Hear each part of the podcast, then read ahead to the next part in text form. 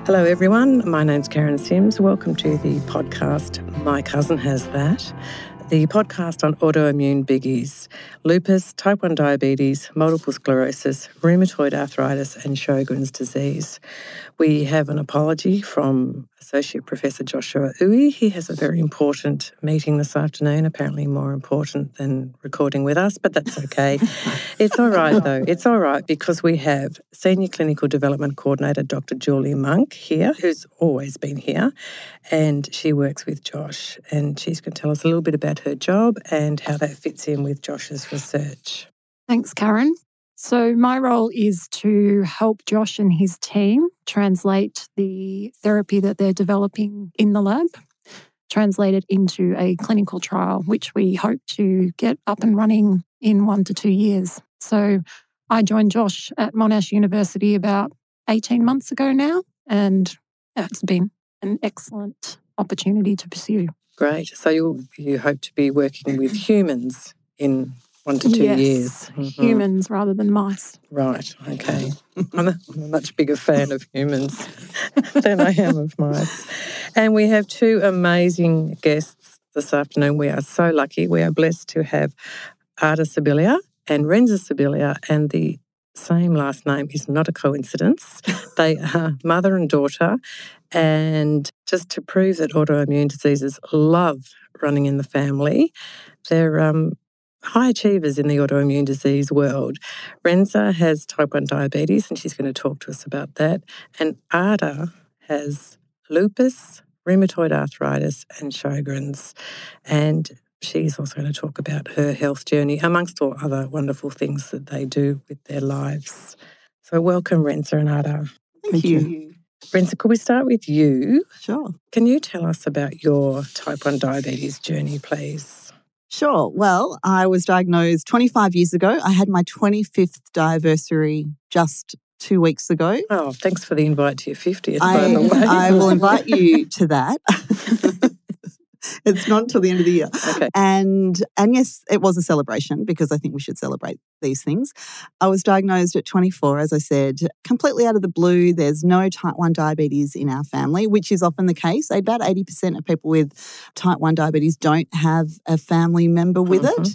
We just get to win the jackpot there. For some reason, I decided after three years of living with type 1 diabetes that it would be a good idea to work in diabetes as well. That was going to be a six month gig. And 22 years later, I'm still working in diabetes organisations.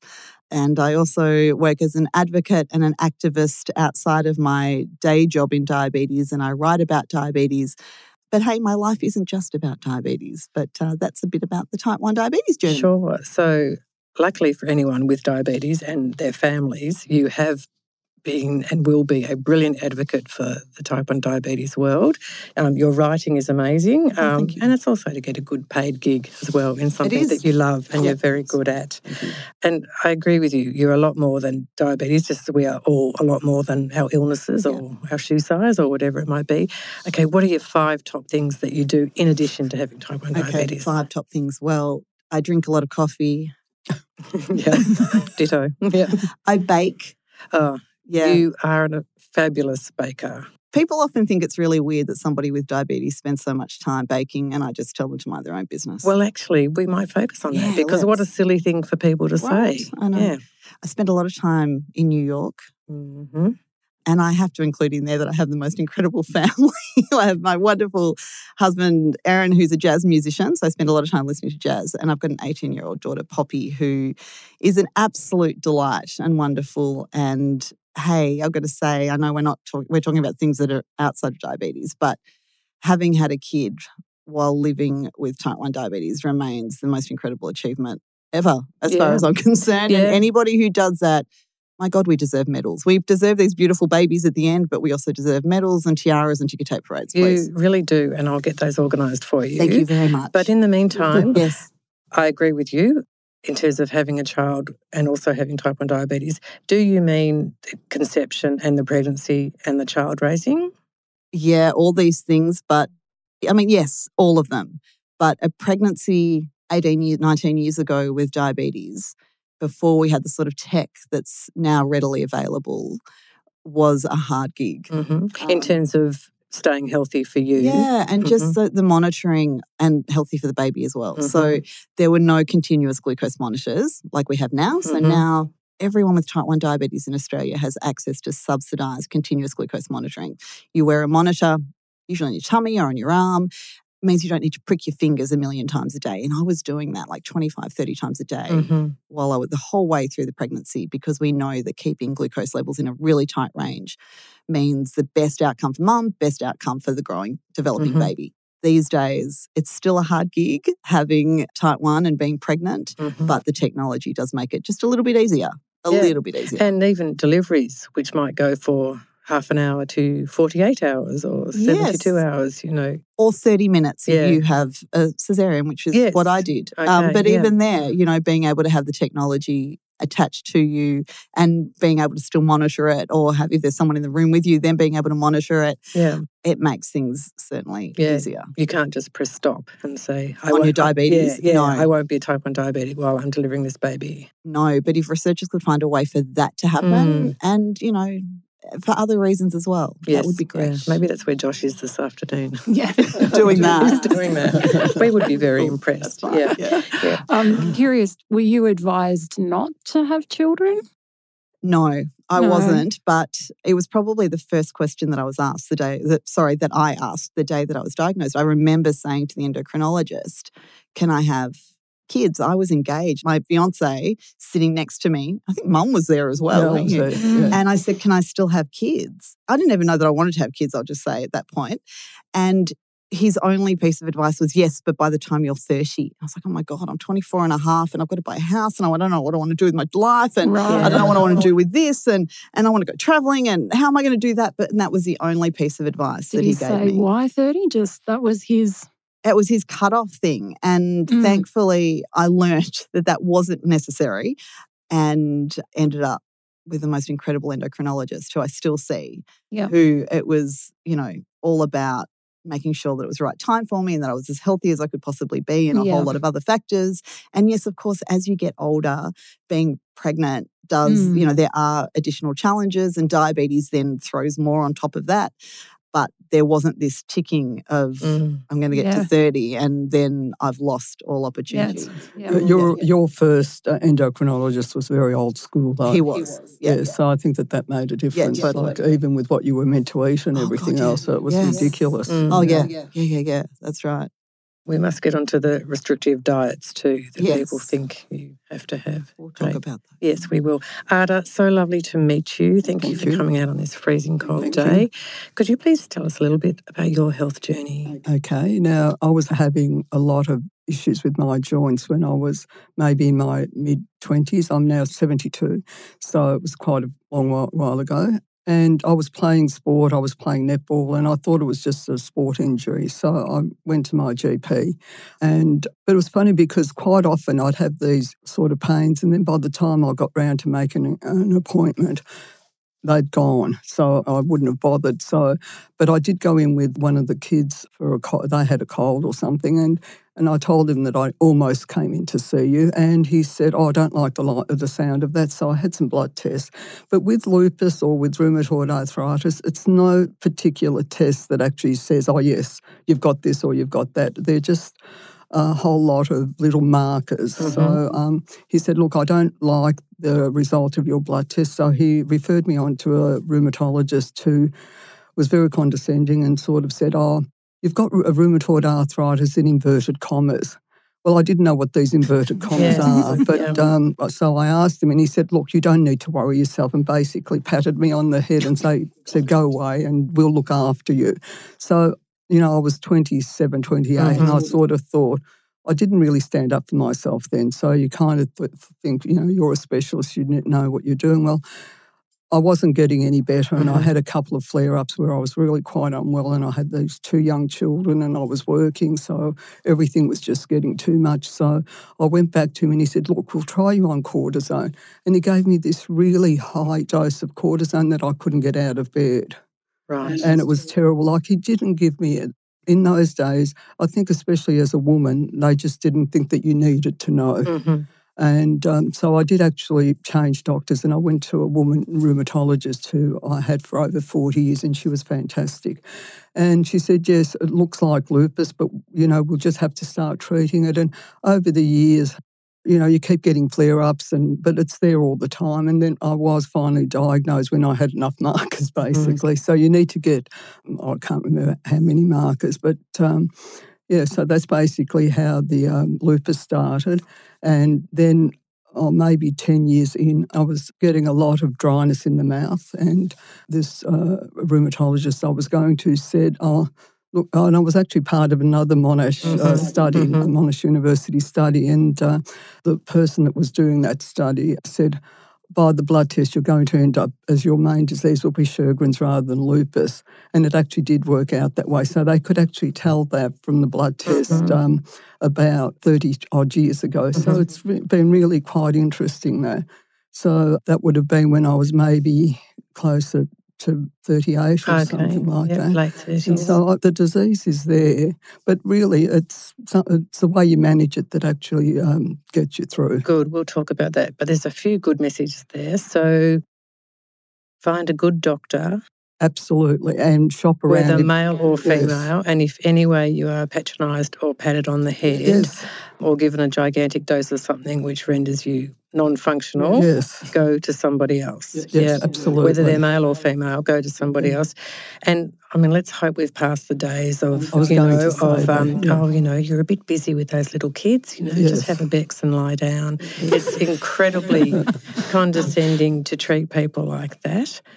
Yeah, mm. okay, you're very brave. Yeah. yeah. And I think also when you're younger, you don't stand up for yourself. I wouldn't stand up for that now. But when you're in your 20s and we were brought up to sort of, suppose, respect, respect doctors and especially specialists. Well, you know, they just know as much as anyone else and as much as yeah, you know, well, they're, they know. they're, they're yes. flawed just like everybody else, yeah. but they still shouldn't be patronising. Yeah, and I think that people really have to stop accepting that what one person says to them is necessarily the right thing. You have to see what's suitable mm, for you. Mm, absolutely. Yeah. I'll just add that at 20, I wasn't like that. no, no, I did go doctor shopping. Yeah, but it was a different time, different generation, yes. different generation, and also I'd been taught by you. Yes. yes. You know, you had the wisdom of years of an autoimmune condition under yes, your belt. And that he's been my model of yes. how to, to deal with mine. Yeah, beautiful role model. Yeah. Yeah, I was just going to comment on the power of language. It was interesting hearing you say, Ada, the doctor describing your blood results as, what was it? They look inverted bad. commas. Oh, yeah, inverted, that, but there's also the description of the blood tests. And yes. Yeah, yes. That looks a bit nasty. We better yes. send you on. Yes. And just, yeah, being very conscious about the language you use in front of patients. Yeah, well, I suppose the, the GP that I had at that time, which was great, he was originally a good GP, but he went off the tracks a bit then. but then yeah, we won't go into that. But he realised that he wasn't competent to t- treat it, so mm. he, he, referred you on to someone that was meant to be a, yeah. an expert. Well, he wasn't, and they, would say things like, "Oh, look, we have meetings at the end of the week, so we'll discuss you as though you're not important. Yeah. Just put yeah. you on the An corner, agenda item. yes, and we'll look after you." Mm. Well, you know, you're not looking after mm. me. You're just, you know, disregarding me completely. Really. Yeah. Yeah, hopefully nobody yeah. would get away with yes. that now, and it didn't matter how old the patient was. Yeah. So I think you're very brave, Ada. Thank you for that. What other things do you do? Tell well, me about I'm yourself. retired now, so not that much, but I worked until I I was 70, so about two and a half years ago. And I had a job where I was interacting with a lot of people. I worked for a large union originally as an organiser, and then I went into the work cover where I helped people with their work cover, and also I was the women's officer. So I helped women with issues like sexual harassment and bullying at work and that sort of stuff. I mean, men do have that too, but I dealt mostly with women. And now, actually, with COVID and everything, I retired on the Friday and we started lockdown as on the Monday. So for two and a half years, there wasn't much that we could do. But it's just been taking me a, a while to kind of get moving and to do something. We haven't done any travelling because I think we were still a little bit afraid of travelling because being the age I am and with COVID still raging, I'm still a little bit tentative because I think when you've got autoimmune diseases, and I've been very fortunate that I haven't had COVID, but if you do get COVID, I think that the um, outcome could be a lot worse than maybe it won't be, but you know, You don't know for you sure. don't And- know. But I, yeah, I think, I mean, COVID, the concept of lockdowns and COVID rocked everybody. yes. You had additional concerns, completely Yeah. valid additional Yeah. concerns. Well, we have sort of weekends away, but within the state. So I haven't quite ventured over Yeah. uh, the borders yet. Mm. But uh, hopefully, over uh, our winter, uh, we'll go up north Yeah, like we usually yeah, do. give it a try. But you, so you always have to be aware of your health with whatever Well, I do. Yeah, I think you do. Even at the back of your Mhm. mind, you kind of think, you know, if I do that, are there going to be consequences? It's not something that you think of every day, but if you're going to plan something, you kind of think, you know, is it going to, Mhm. you know, what's Yeah. the outcome going to be? Definitely. And do you Yeah. get tired? I do get tired. Mhm. I think that that's part of the disease as well. And then that's an underlying thing that's there all the time, basically.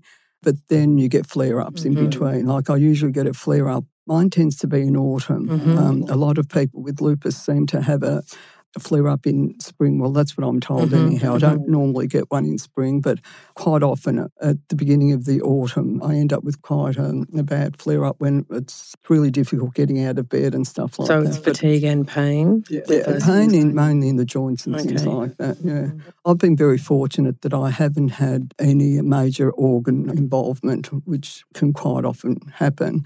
Apart from with the Sjogren's, and I ended up having to have all my teeth removed and had implants because of the dryness, Right. and that's something that's quite common. I had my the implants done maybe ten or no longer, maybe twelve years ago, and the technology wasn't really fantastic in Australia. In mm-hmm. the day, in America, it was a lot better, and I did find out and, and ended up with a really good specialist that did a fabulous job.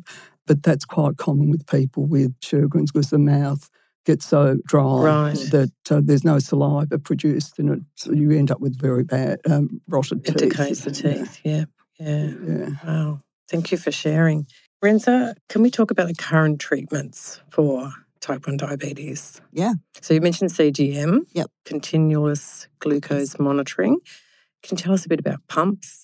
Yeah, let's start though with the absolute basics. Sure. So you have to take insulin if you have type 1 diabetes. Because your pancreas is no longer Exactly. producing insulin. Mhm. Exactly. So we're going to talk about that. Let's just talk about that with type 1 diabetes. There are types of type 1 diabetes. There's LADA, which is latent autoimmune diabetes in adults, which is also an autoimmune condition, and it ends up that you will need to take insulin. But some people diagnosed with LADA might not need insulin at first. But we're talking type 1 diabetes here. And so we're just going to say, for purposes here, that everyone with type 1 diabetes needs insulin.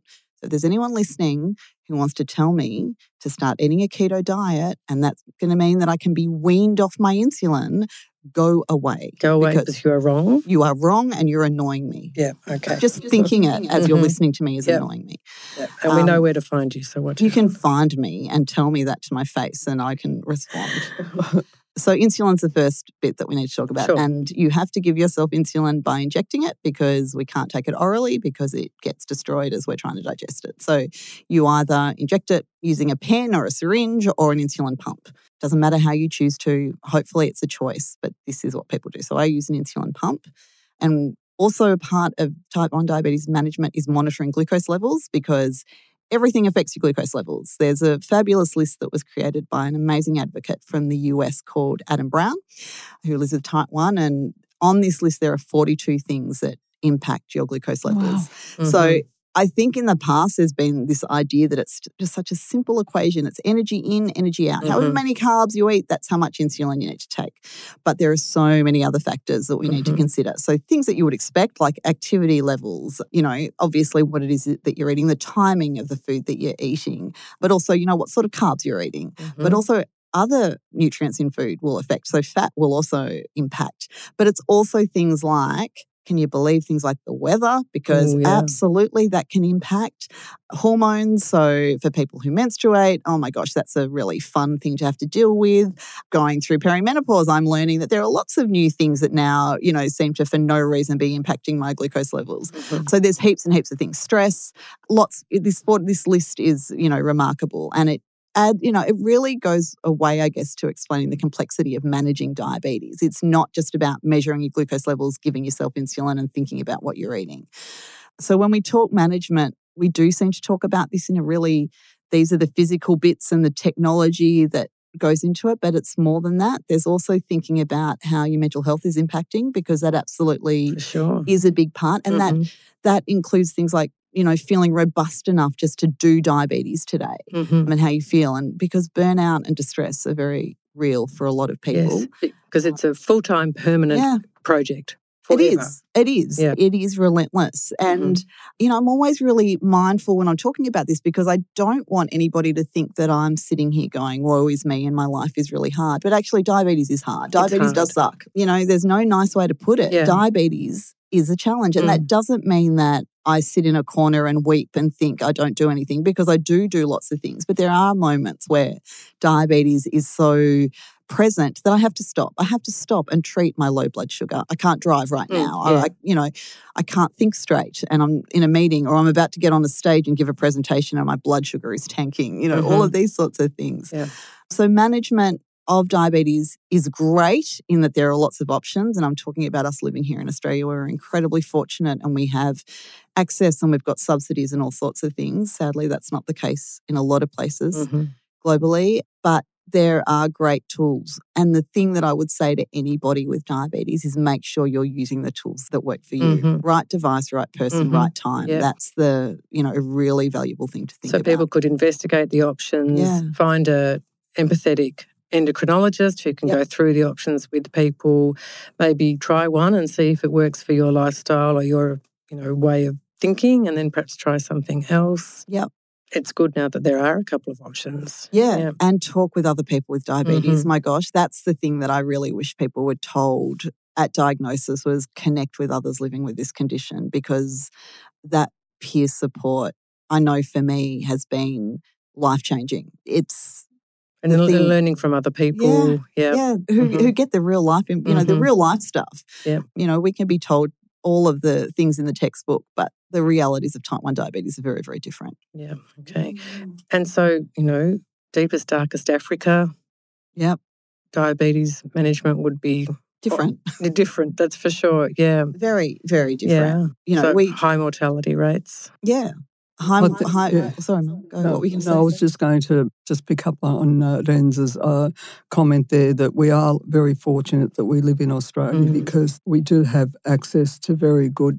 I mean, not unfortunately, a lot of people find it very hard financially, but you know the public health system is very good. we are but in- blessed. yeah. Yes, Mm. uh, and I know it's harder in the country areas as well. We're in the uh, sort of in the main city, so.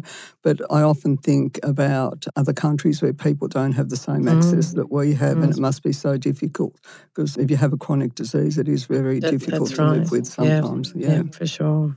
I was speaking with somebody recently who was telling me, and she lives in an African country, and that it's an eight hour one way trip to the clinic to, to get her insulin. She's got Mm. type 1 diabetes. So, again, not negotiable. Yeah. And not only not negotiable, not, oh, well, I can't be bothered doing this today, I'll do it tomorrow. Mm. If you need insulin, you need it now. Yeah. And this is the reality, you know, having access to the basics, which is insulin and glucose monitoring devices, are not Universal. not universal. No. They're absolutely not. Yeah. And diagnosis is another thing. You know, there is so many, and we hear this here in Australia. So if we're hearing in Australia where we have a health system that is set up with diabetes clinics to diagnose people with diabetes, and yet we know that there are missed and misdiagnoses of type 1 diabetes happening all the time. Mhm. But we hear so frequently that people are simply not being diagnosed in a lot of places and they die. Yeah, which is devastating. Are they diagnosed with something incorrectly or just not diagnosed at all? A bit of A both. bit of both. A yeah. bit of both. Yeah. While we're on that, why Mhm. don't we talk about some of the symptoms? Yeah. I'll start, and then when I run out, you can help me. jump in. Okay, so frequent urination. Yeah. Excessive thirst. Very hungry. Yeah. Weight loss. Mhm. Thrush in the back of the throat. Yeah. Yeah. Thrush any like Thrush also anywhere, yeah yeah sorry, okay. genital area Thrush as well. anywhere. Yeah. Okay, can you keep going? I'm running out. Yeah. So the four T's that we talk about all the time are thirsty, tired. I've said it out, out of like toilet, tired, thirsty, thinner. hmm Okay, so the things that you mentioned. So tiredness is also in there as well. And we kind of think probably we should add the fifth one, which is thrush, because that's Mhm. often how people are diagnosed recurrent thrush, and mm. that's what's picked up. These are the main symptoms of type 1 diabetes. So I just want to keep reiterating we're talking type 1 because type 2, there are more people living with type 2 than type 1, and a lot of people with type 2 diabetes don't have any symptoms at all. So mm-hmm. they're often walking around with silent, undiagnosed type 2 diabetes for seven or more years mm-hmm. often. But let's pivot back to type 1. So a lot of people you will hear that they have this very acute sort of period where symptoms are really, really acute. And that was my experience. Mhm. For some people, it might not be quite that obvious, Mhm. but they are certainly the main symptoms that people will report. Right. And that could be picked up by a urine test Yes. and then would probably be followed up by a blood test. Yeah. So we hear stories of misdiagnosis here in Australia all the time, especially in adults. So let's just get one, because I'm all about myth busting. Mhm. Mhm. Let's get rid of number one. hmm Type 1 diabetes is not only diagnosed in kids and adults, and yet every single time, and I would urge anyone who's listening to this, go back and have a read of articles about type 1 diabetes in the news because it will frequently say it's most often diagnosed in children and adolescents. 50% of diagnosis of type 1 diabetes is in adults. Mhm. Okay. And hey, the kids grow up as well. So Yes, that's the good they news story, right? so they become yeah. adults. So we need to stop thinking of this as a childhood disease or a childhood condition because that's one of the reasons that so often adults who are being diagnosed with type 1 diabetes are not diagnosed straight away. Yeah, yeah. They think Yeah. it's everything else. And we hear these stories of, I went back to the GP half a dozen times before Mm. anybody bothered to do a glucose check. Like, Yeah. you know, got dipped a glucose Yeah. stick in, stick in my urine. Yeah, 30 seconds. Uh, exactly. So, yes, that or a finger prick check. Anything like that will show either that there's glucose in the urine and you better do something about that, or if you do a finger prick check, an instant, on the spot glucose check, and you've got elevated glucose, again, do something about it straight away. Because otherwise, people wind up very, very sick in DKA, Mhm. diabetes ketoacidosis, which is very serious, very, very serious. And and that can lead to a coma and can- death. yes, it can be fatal. Mhm. And there's no need for that if people, the second that they go to a GP with anything really, Yeah. Do a just do a wee test. Mm. It takes nothing and it will suggest if there's anything that needs to be investigated further Yeah. quickly. Sure. Yeah. Mhm. And I think that comes back to language as well, because I know growing up, it was juvenile diabetes. That's Yes. what you called it. Mhm. And type 2 was the adult onset diabetes. Mm. So, what I didn't go through medicine, but I taught medical students when I was doing my PhD, and Mhm. that's how it was described then. Absolutely. And that's Still is. 20 years ago. Yeah. Mm. Yeah. Still is. Mm. Yeah. And it keeps getting name changes. So for a while it was IDDM and NIDDM, so insulin dependent Yes. diabetes mellitus and or non-insulin dependent. But again, there are, you know, a lot of people with type 2 diabetes who need insulin. Mhm. So Yeah. type 1, type 2, we need to understand the differences, need to understand the similarities, need to understand that they're all yuck and they're all serious. Mhm. But with type 1 diabetes, it's been interesting. I was working at Diabetes Australia and we went ran this great campaign called the Four Ts, and it was about getting people to know the symptoms. But when we were developing it, and people were like, okay, well, great. So people know the four T's. Go, and it was go see your doctor was the advice. I'm like, that's not enough. You have to go see your doctor and actually specifically say, can you please, please check me for Yeah. type 1 diabetes? Mm. It's often that people might have known the symptoms, but they go to the GP, and the GP, because the person might be a bit older, Yeah. isn't thinking type 1 diabetes, so they're not going to automatically check for that. And so the advice was know the symptoms and go to your doctor and ask your GP about this. That Mm. particular condition. Yeah, Yeah. that's right. Yeah. Yep. Let's um, bust some other myths while we're Yeah. on it. Uh, Can Okay, I, can go I for it. jump in and ask Yeah. a question? Because I was curious when you were talking about the things that impact glucose level. And as you Mm. were mentioning it, I was thinking, oh, of course, menstrual cycle when we go through menopause, Yes. that's going to have a big impact. So, with that in mind, and some of the research that's happened recently in the cardiovascular space, where they've realised all the clinical trials have contained mostly men, so we know how to treat men who have heart attacks really well, but we don't really know about women. Mm. Is that similar in type 1 diabetes, where we have a good knowledge base of, or the clinical trials have tested therapies in men predominantly, not so much women? It's really interesting. If you Google diabetes and sexual health, you will get a lot about erectile dysfunction. Right. hmm a lot about erectile dysfunction. Yep. We talk about that as one of the main diabetes related complications in men. Yeah. There's very little about women and sexual health. And so when you're talking about things like menopause and menstruation, but especially menopause, there is so little research, so little Yeah. research in that area.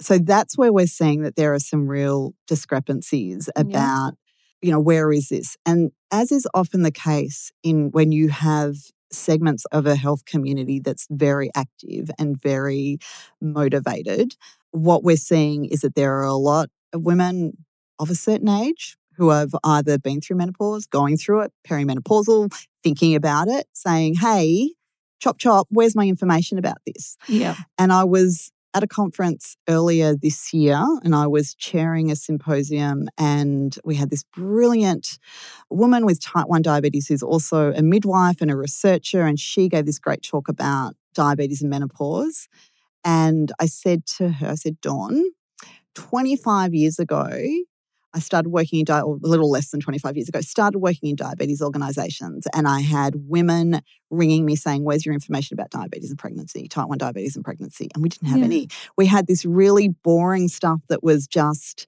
just very much not developed by and with the community, right? Yeah. And so we did that. We wrote this book, Can I Have a Healthy Baby? It's in it's like about its, I don't know, you know, 15th edition now, but it was, you know, all done by speaking with women with diabetes. And I'm like, okay, so I'm hearing a lot going on right now. People asking about diabetes and menopause. Is this the same people who 25 years ago were saying, Yeah. where's the stuff on diabetes and pregnancy? And are we having to do this again yeah, now? And she's yeah. like, yeah, Quite pretty poss- much, yeah. Quite Yeah. possibly, Yeah. yeah.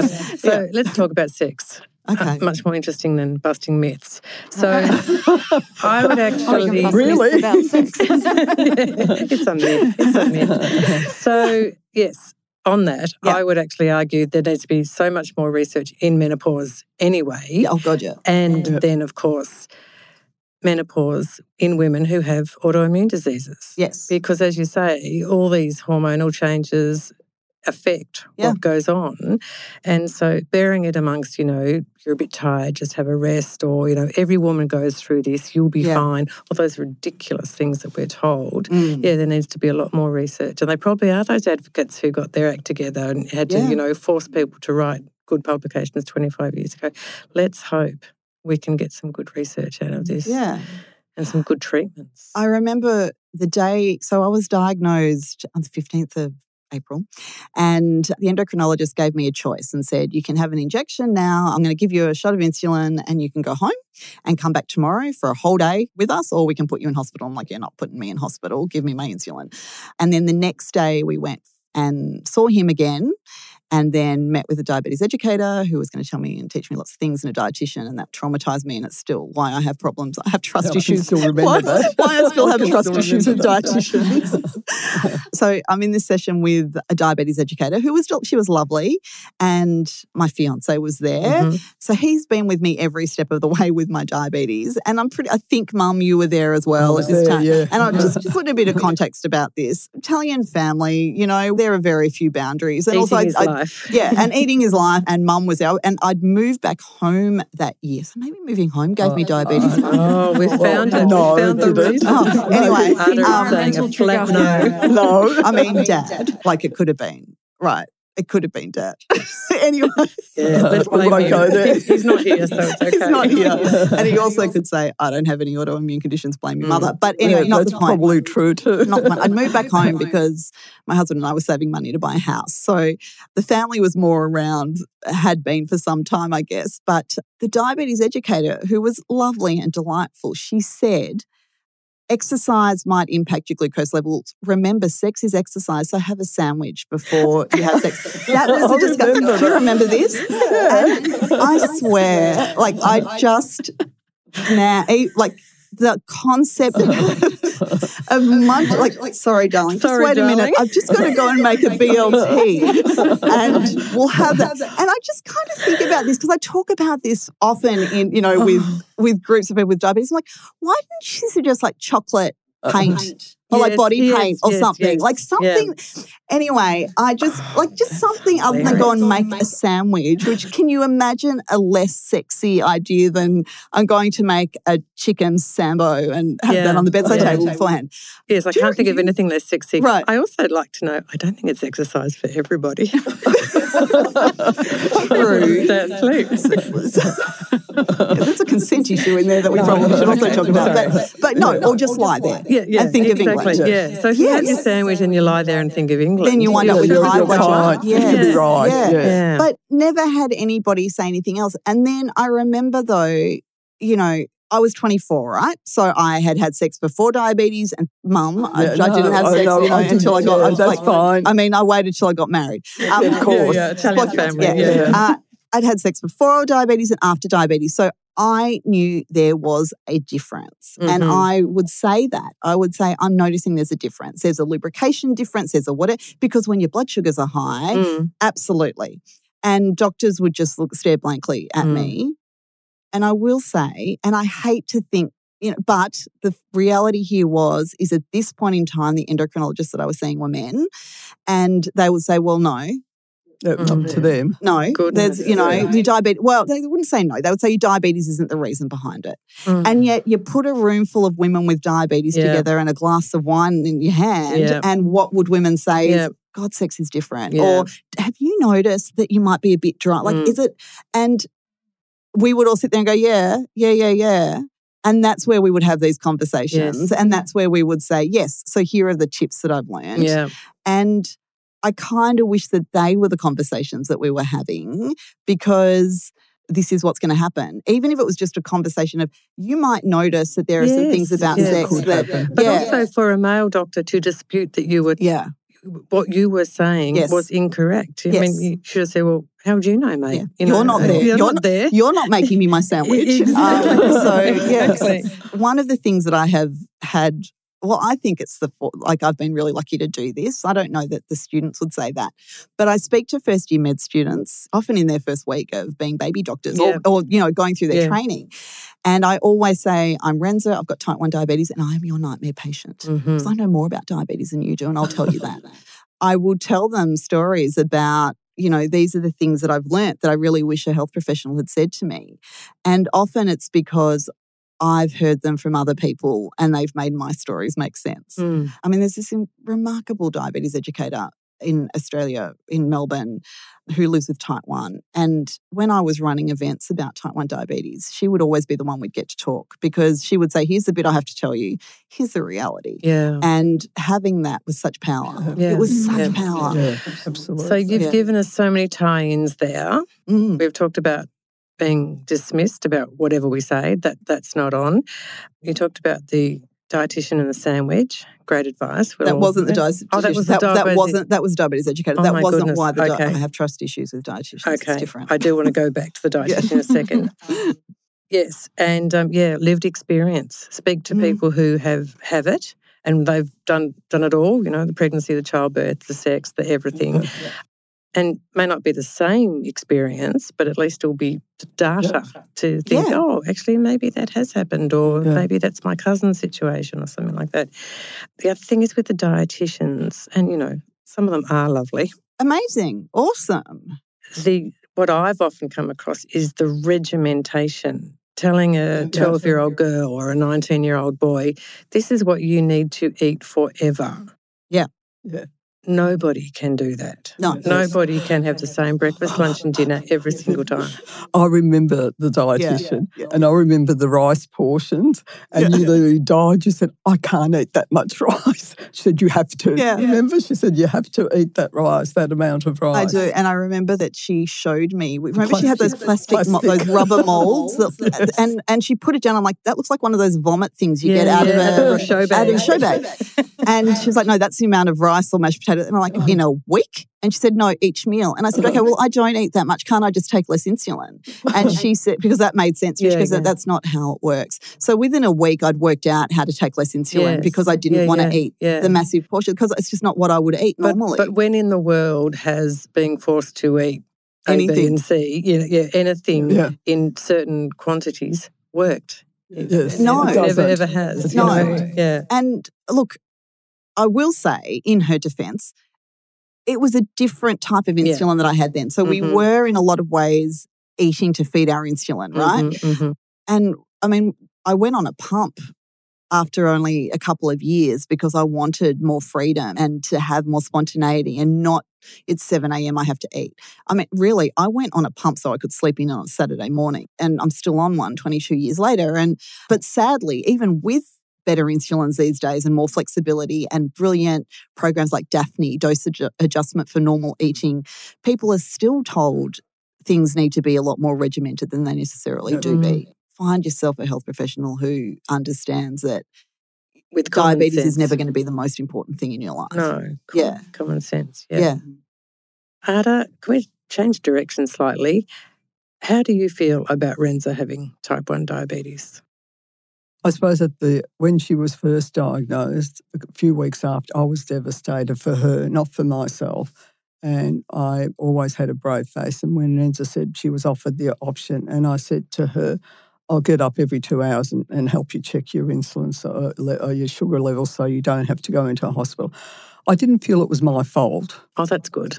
But I think I probably felt that it wasn't my fault, but with me, with my medical background, that I may have contributed in Mhm, some mhm. ways. But I just felt really sorry for her. And I don't think that we knew the extent of what living with it for, you know, sort of right through your life. Because when you've got something even like lupus or rheumatoid arthritis, you do have times when you're in remission or you feel better.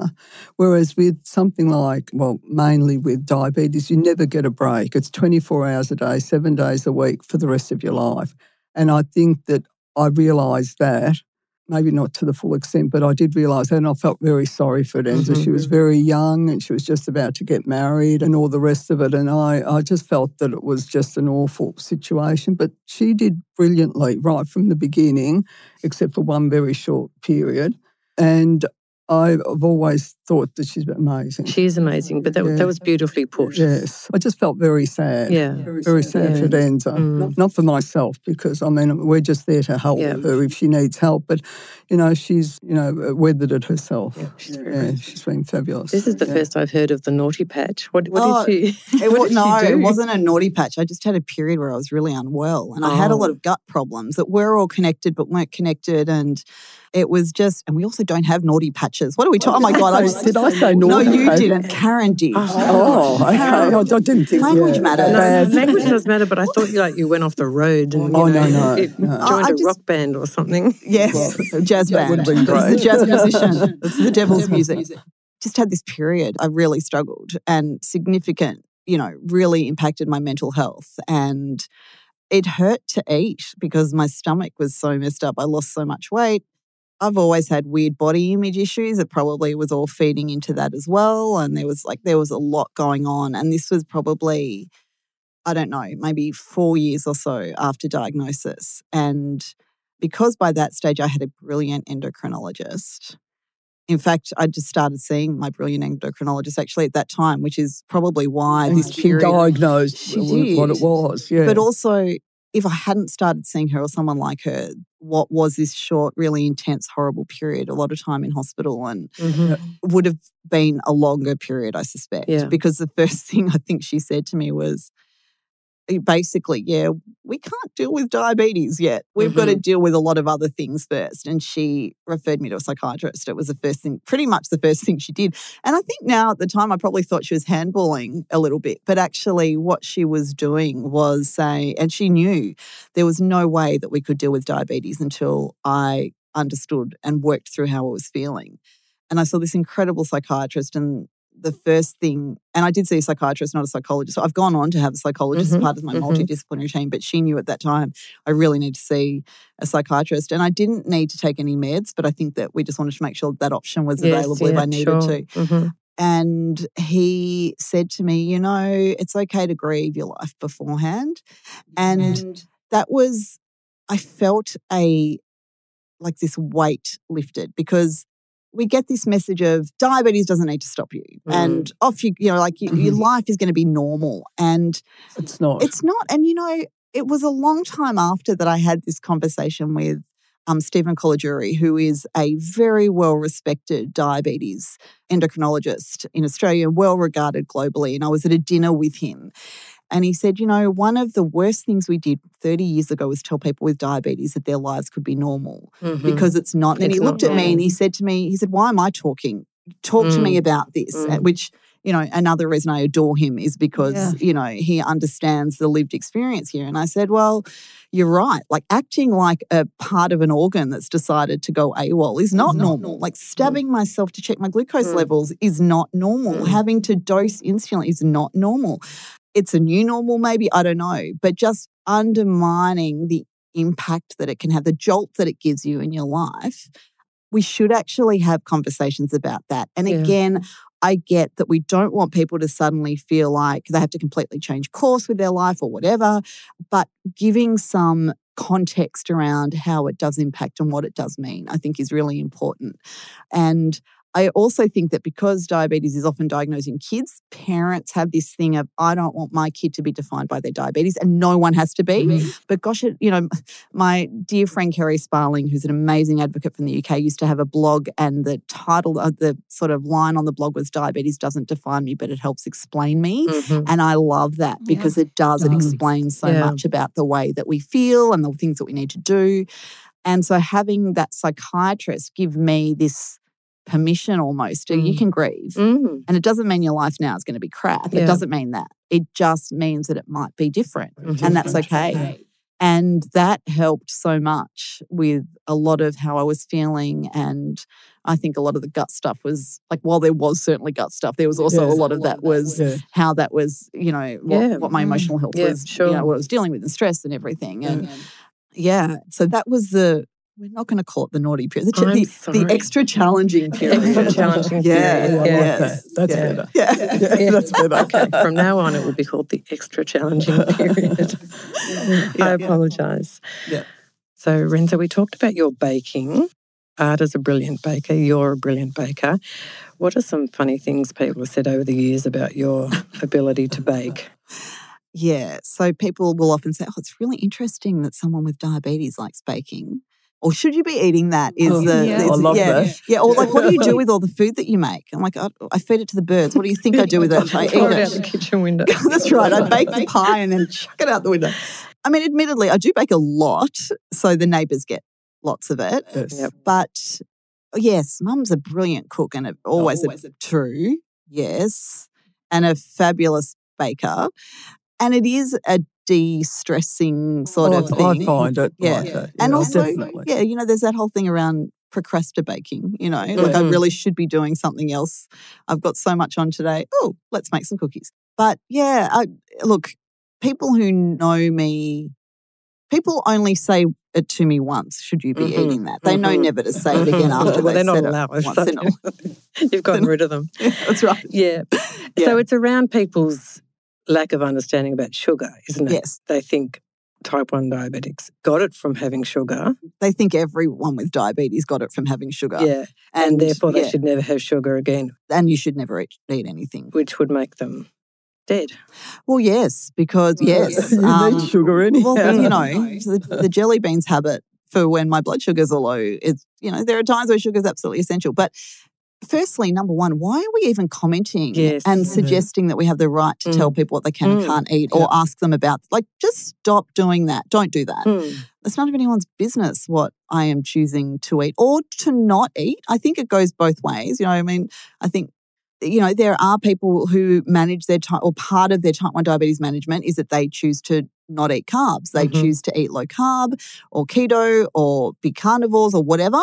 And again, that's none of my business if they choose to do that. Yep. But equally, it's none of their business if I don't choose to follow that. Absolutely. plan. Yeah. Yeah. And I've uh, also met people who run marathons who have type 1 diabetes. on 'em. And good on them. It, It's their life. Yep. They, they know the risks. They know how to manage their own How lives. Yeah. It's none of our business, as you're saying. I've got lots of friends with diabetes who are those crazy, like they exercise. I Mhm. don't understand that. I find I have a moral objection to exercise. Uh-huh. I don't like it.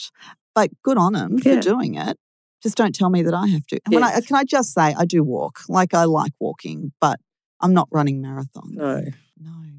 Well, most of us aren't, thank goodness. it looks pretty hard to me. So, complications. There Hmm. are complications to all four autoimmune d- diseases that we've been talking about. Can we Yeah. talk a little bit about those? I, I, yeah, I think that with lupus, especially, the tiredness is really something that you really need to either cope with or you need to cope with it regardless. Okay. You need to cope with it. But I suppose that also you need to know when to say that you've had enough and that you need to take a break from it. Because I used to just push myself through and go into work. I've worked all right through my whole life, basically. And I used to go into work some days when I shouldn't have gone Mm, into work. yeah. And it was my rheumatologist that's the guy that sort of we're talking about permission that gave me permission. She said, Look, some days your body will just tell you that you need to stay in bed and you should stay in bed. Yeah. And that was really difficult for me to do because I think that we were always brought up, unless you're nearly dying, and soldiering on was a big thing. Now, since COVID, they don't want you in anywhere near anyone else, even if you sneeze twice. But you know, years ago, you'd be nearly dying, and your manager would ring you up and say, Well, why aren't you at Yes. work? You've only got the flu, just Yeah. get into work. So I think I found it really difficult to listen to my body. Mhm. And I think the tiredness is one of the main complications, and that actually brings on a lot of other symptoms as well, like all your, your joints ache, and you really don't even realise that it's happening. You Mm. just go on. Complications, you can actually have major organ involvement, which I haven't had, which I think I'm being very fortunate. But with lupus, I think I got it a bit older than a lot of people do get lupus when they're sort of older teenagers, like sort of closer to 20. And even over the years when they're uh, thinking about having children and things like that, they have a much harder time. But the Mhm. fact that I'd sort of um, already had my two kids and I wasn't going to have any more, I think that that made it a bit easier for me. But I can understand that it'd be a lot more difficult for people that are still planning families and things Yeah. like that. But yeah, I think that that's one of the main things. But with complications, I can't really think of anything Sure. else. Yeah. Thank you. diabetes related complications are always a hot topic. I can still remember the day I was diagnosed, how they were presented to me. He was lovely, that I endo, but God, he was just, oh, he's really like I think back and I think so much of me dealing with diabetes was messed up by the day I was diagnosed. You know, brought out some really lovely graphic pictures Oh, to oh, show me. Goodness. So, which made no sense, I will just say, because I didn't know diabetes, right? I didn't know what diabetes was. So, showing me somebody with an amputation or like an eye with, you Oh, know, retinopathy yeah. or somebody receiving dialysis because their kidneys had failed or somebody having a heart attack, Mm, I just looked at these pictures and they scared the crap out of me. yes. But the message that he gave me was if you do what I tell you, if you're compliant, that's a great word. I love that word. Uh, None of these bad things will happen. And if they do, it's your fault yeah. so it just made me so scared to talk about diabetes related complications. So I'm 25 years in, again, and touch wood every single where place around me. Why is this just not timber? Oh, sorry. Um, it's plastic. Yeah, let's just pretend it's touch wood. I haven't been diagnosed with any diabetes related complications, but they are a reality for so many people. And Yeah. if only we spoke about it in a way that it wasn't seen as a personal failure or something that you brought on yourself, I Mm. think we would be having much better discussions about Yeah. it because they are very real. And we also talk about them in a way that uses data that doesn't look at newer technologies and newer Right. treatments Mhm. and the fact that people are living longer with diabetes and all of these sorts of things.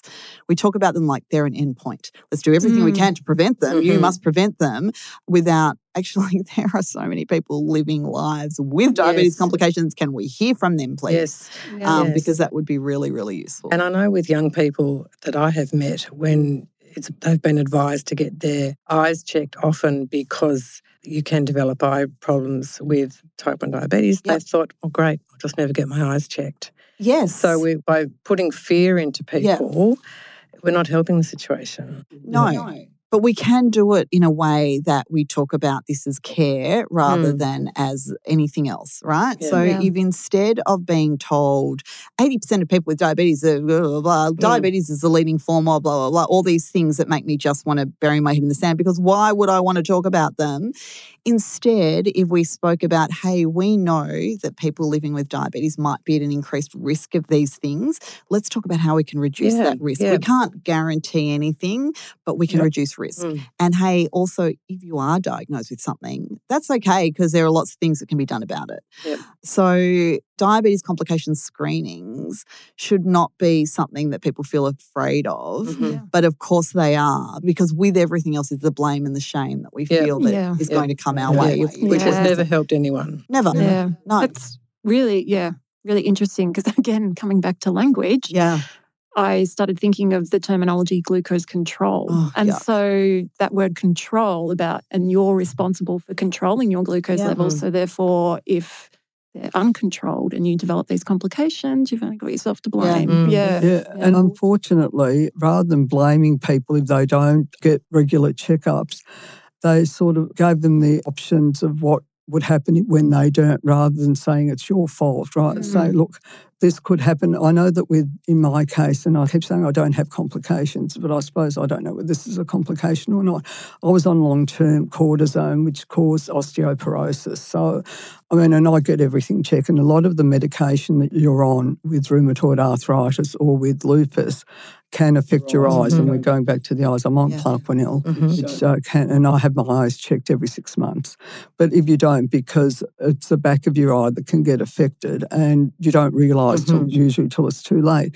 But that was explained to me properly by my Mhm. rheumatologist, so I have no problem with going and getting my eyes checked every six months. But if she said if you don't get your eyes checked, you're going to go blind, well, you don't believe that you're going to go blind ever Mm, anyhow. But you also so- don't go to your well, appointments you don't get it checked Yeah. out. But I sort of thought, well, you know, that's a preventative thing. I Mm. can do that. And Mm. if it's put in that way, I think you're more likely to get it checked out rather than if you're uh, told that all this calamity is going to happen and it's going to be your fault. I think that that is a different way. And it is back to language, I suppose, as well. Oh, so much is. And also, I mean, what's the point of talking about what's happened in the past? Like, if you Mm. go to an eye, uh, you know, if you've noticed, because often this is what will happen, is people haven't been going to their eye appointments for whatever reason.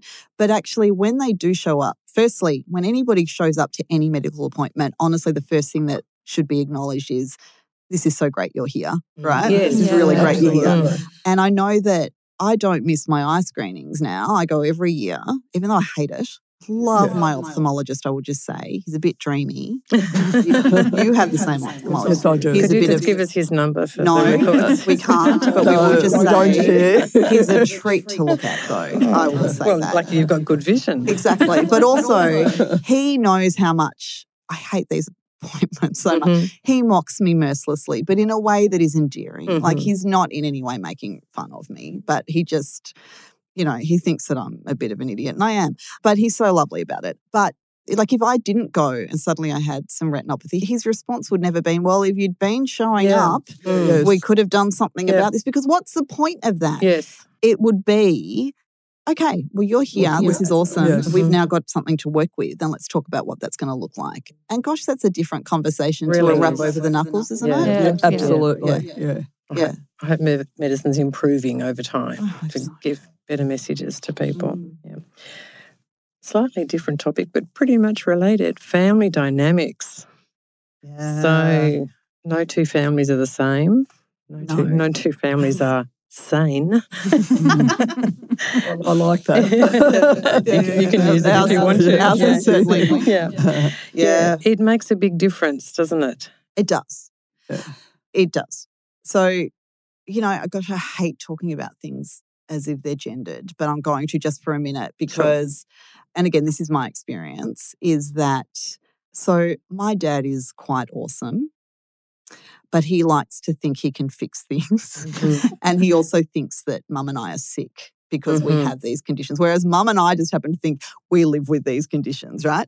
But he likes to fix things. So I always, like, I, there's a lot of times where I just don't mention to him that I'm having, or that I've had a pretty crappy hypo, low Mhm. blood sugar, because his response is, Have you spoken to your doctor about that? Mm. And like seriously, I love my endocrinologist. I named my kid after my endo, and I think she really quite likes me as well. But if I was ringing her every time I had a hypo, She would she would have fired me by now.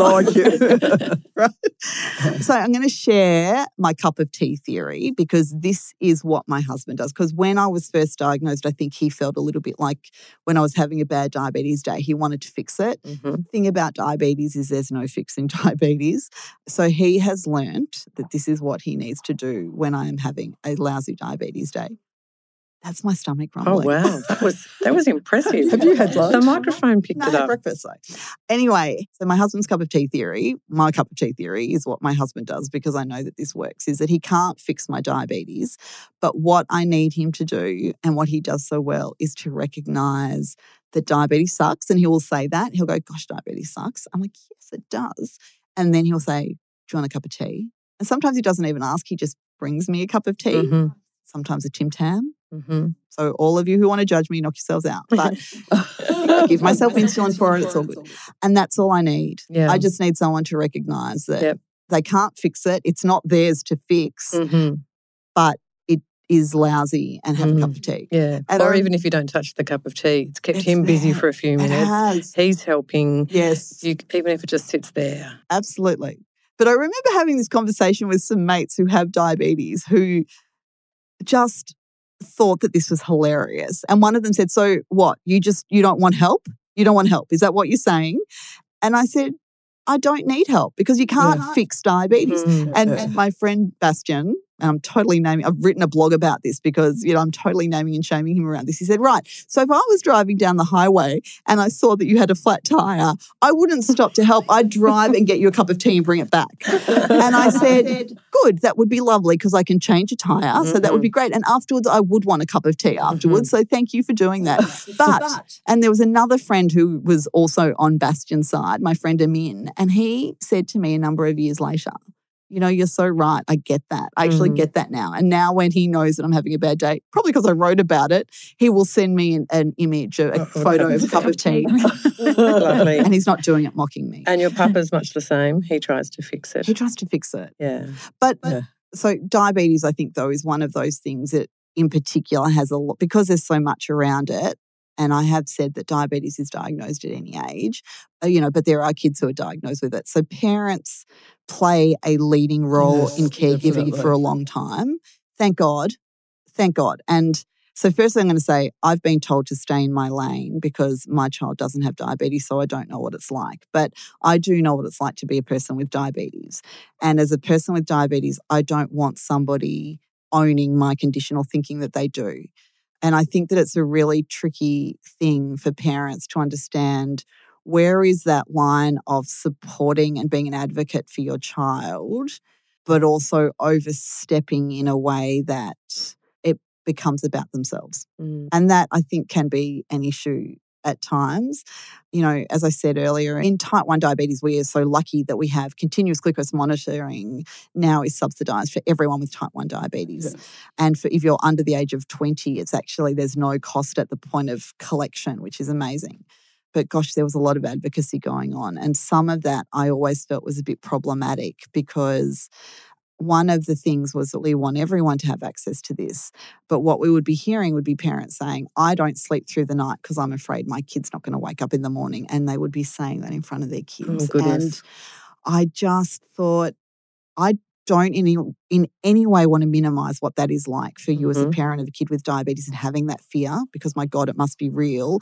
But do you have to say it in front of your kid? Yeah. Because if my parents were saying that, if I'd had diabetes as a kid, I never would have slept again. Well, that's right. You'd be Yeah. terrified. You'd be depressed. And guilty. You, wouldn't be guilty. And guilty. You wouldn't be achieving at school because you're exhausted and you're going to die Yes. anyway. So Yeah, what's yes. the point? yeah. Yeah. Yeah. Yeah.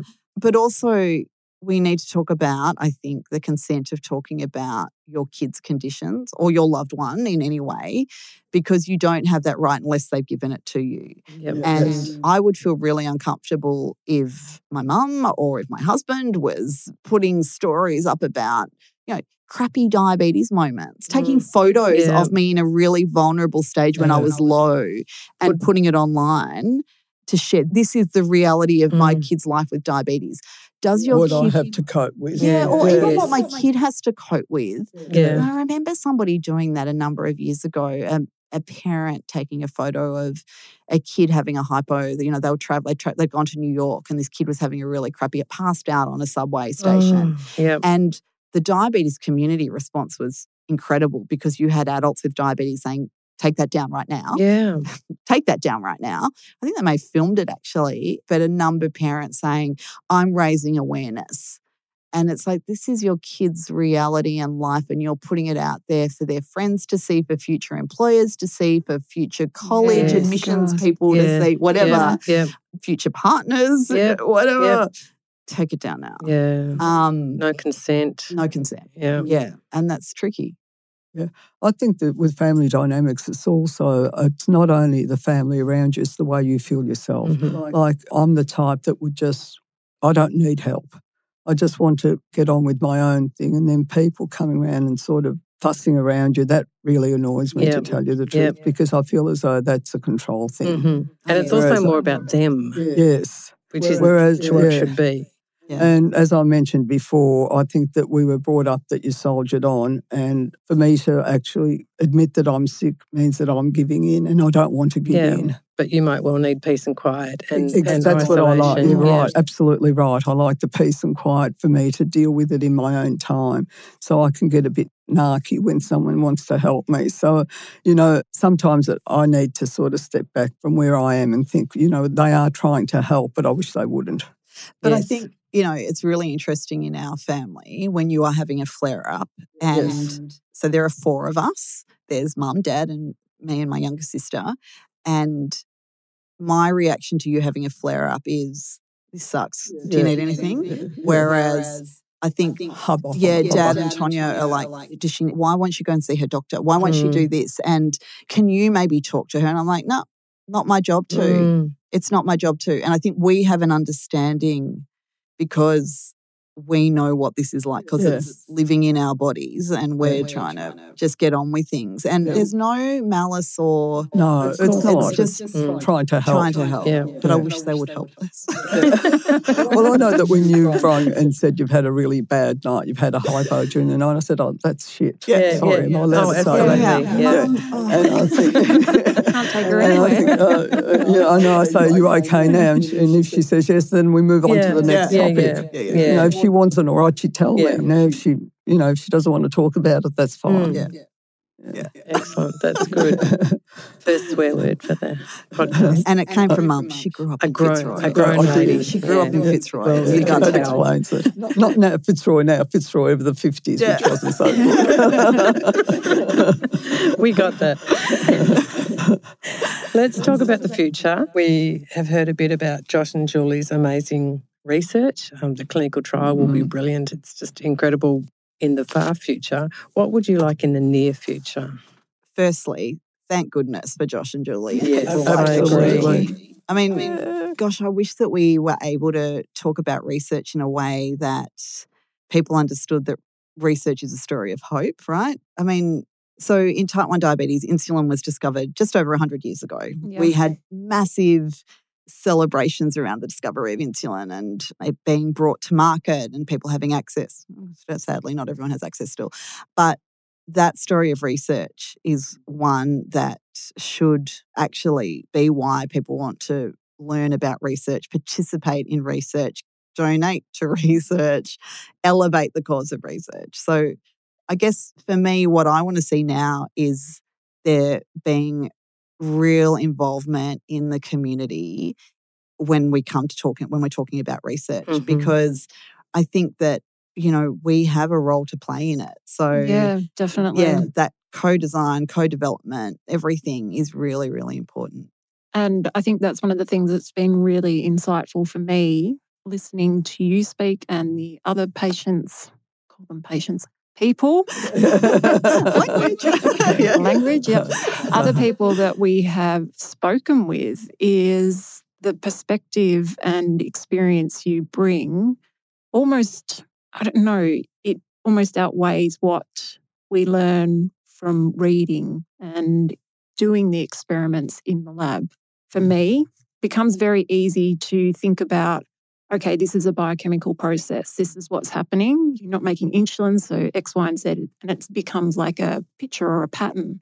And you can lose sight that this is actually a person's lived experience. Yeah. Yeah. Mm-hmm. Yeah. And that there's more than just fixing whatever's going on in the body. That you do Yeah. need to think about. Like fatigue is a big one. And I don't Yes, think yeah. it's not until recently that when people have done clinical trials in lupus, for example, that they've actually measured Yes. fatigue.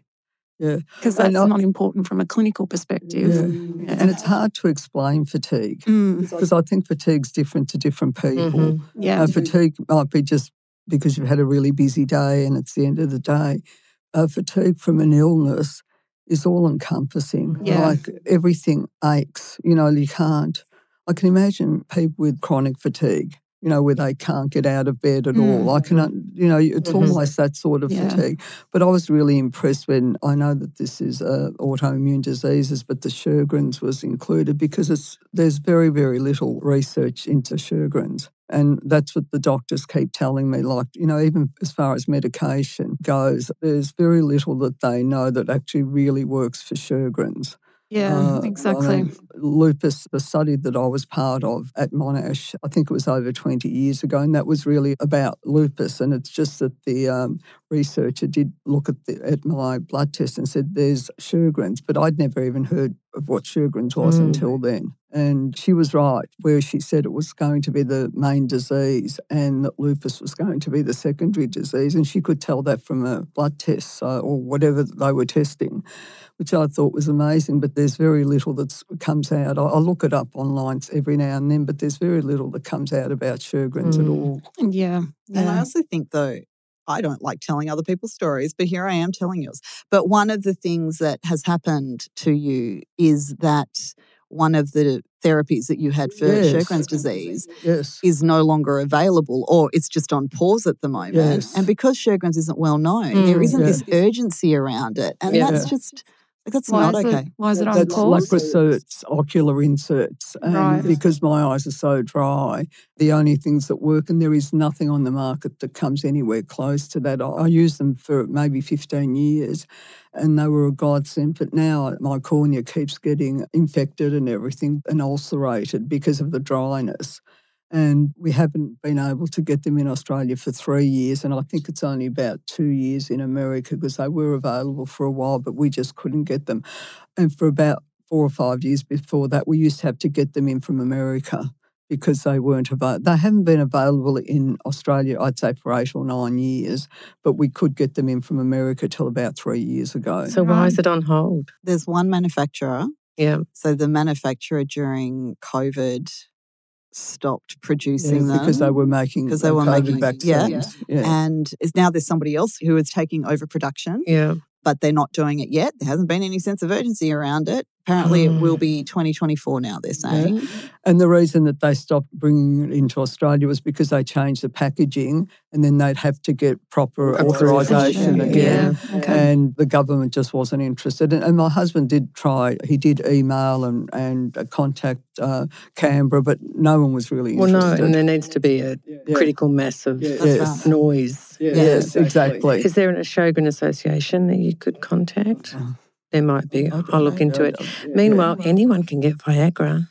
yeah, but that's true, yes. Yes. Yeah, because it's a Yeah. man disease. Exactly. I shouldn't say that. no, but Well, it's and true. It's probably cheap to manufacture and yeah, Yeah. easy to prescribe. Yeah. It's and a money spinner. Yeah. Yeah, but there, you know, there are a lot of women in the world who would probably benefit from Viagra. from, wi- female to Viagra version of it. So, you know, Exactly. where's our Mm. blue pill or whatever it would be? Uh, it, it is blue, I'm told on good authority. No, I mean, what like what whatever the yeah, whatever, whatever the yeah, yeah. women's version Yeah, of that yeah, will be. Yeah. I think, it Where might, I think it? it might be a cup of tea. Cup of tea and a Bex Oh. and a good lunch. Is that what you? Oh, A sandwich. A sandwich. I'm going to turn the machine off now before this gets any crazier. Julie, thank you for being here as Thank you, usual. Karen. Renza and Ada, if I could give out gold medals, you'd get a hundred each because you are both amazing and wonderful.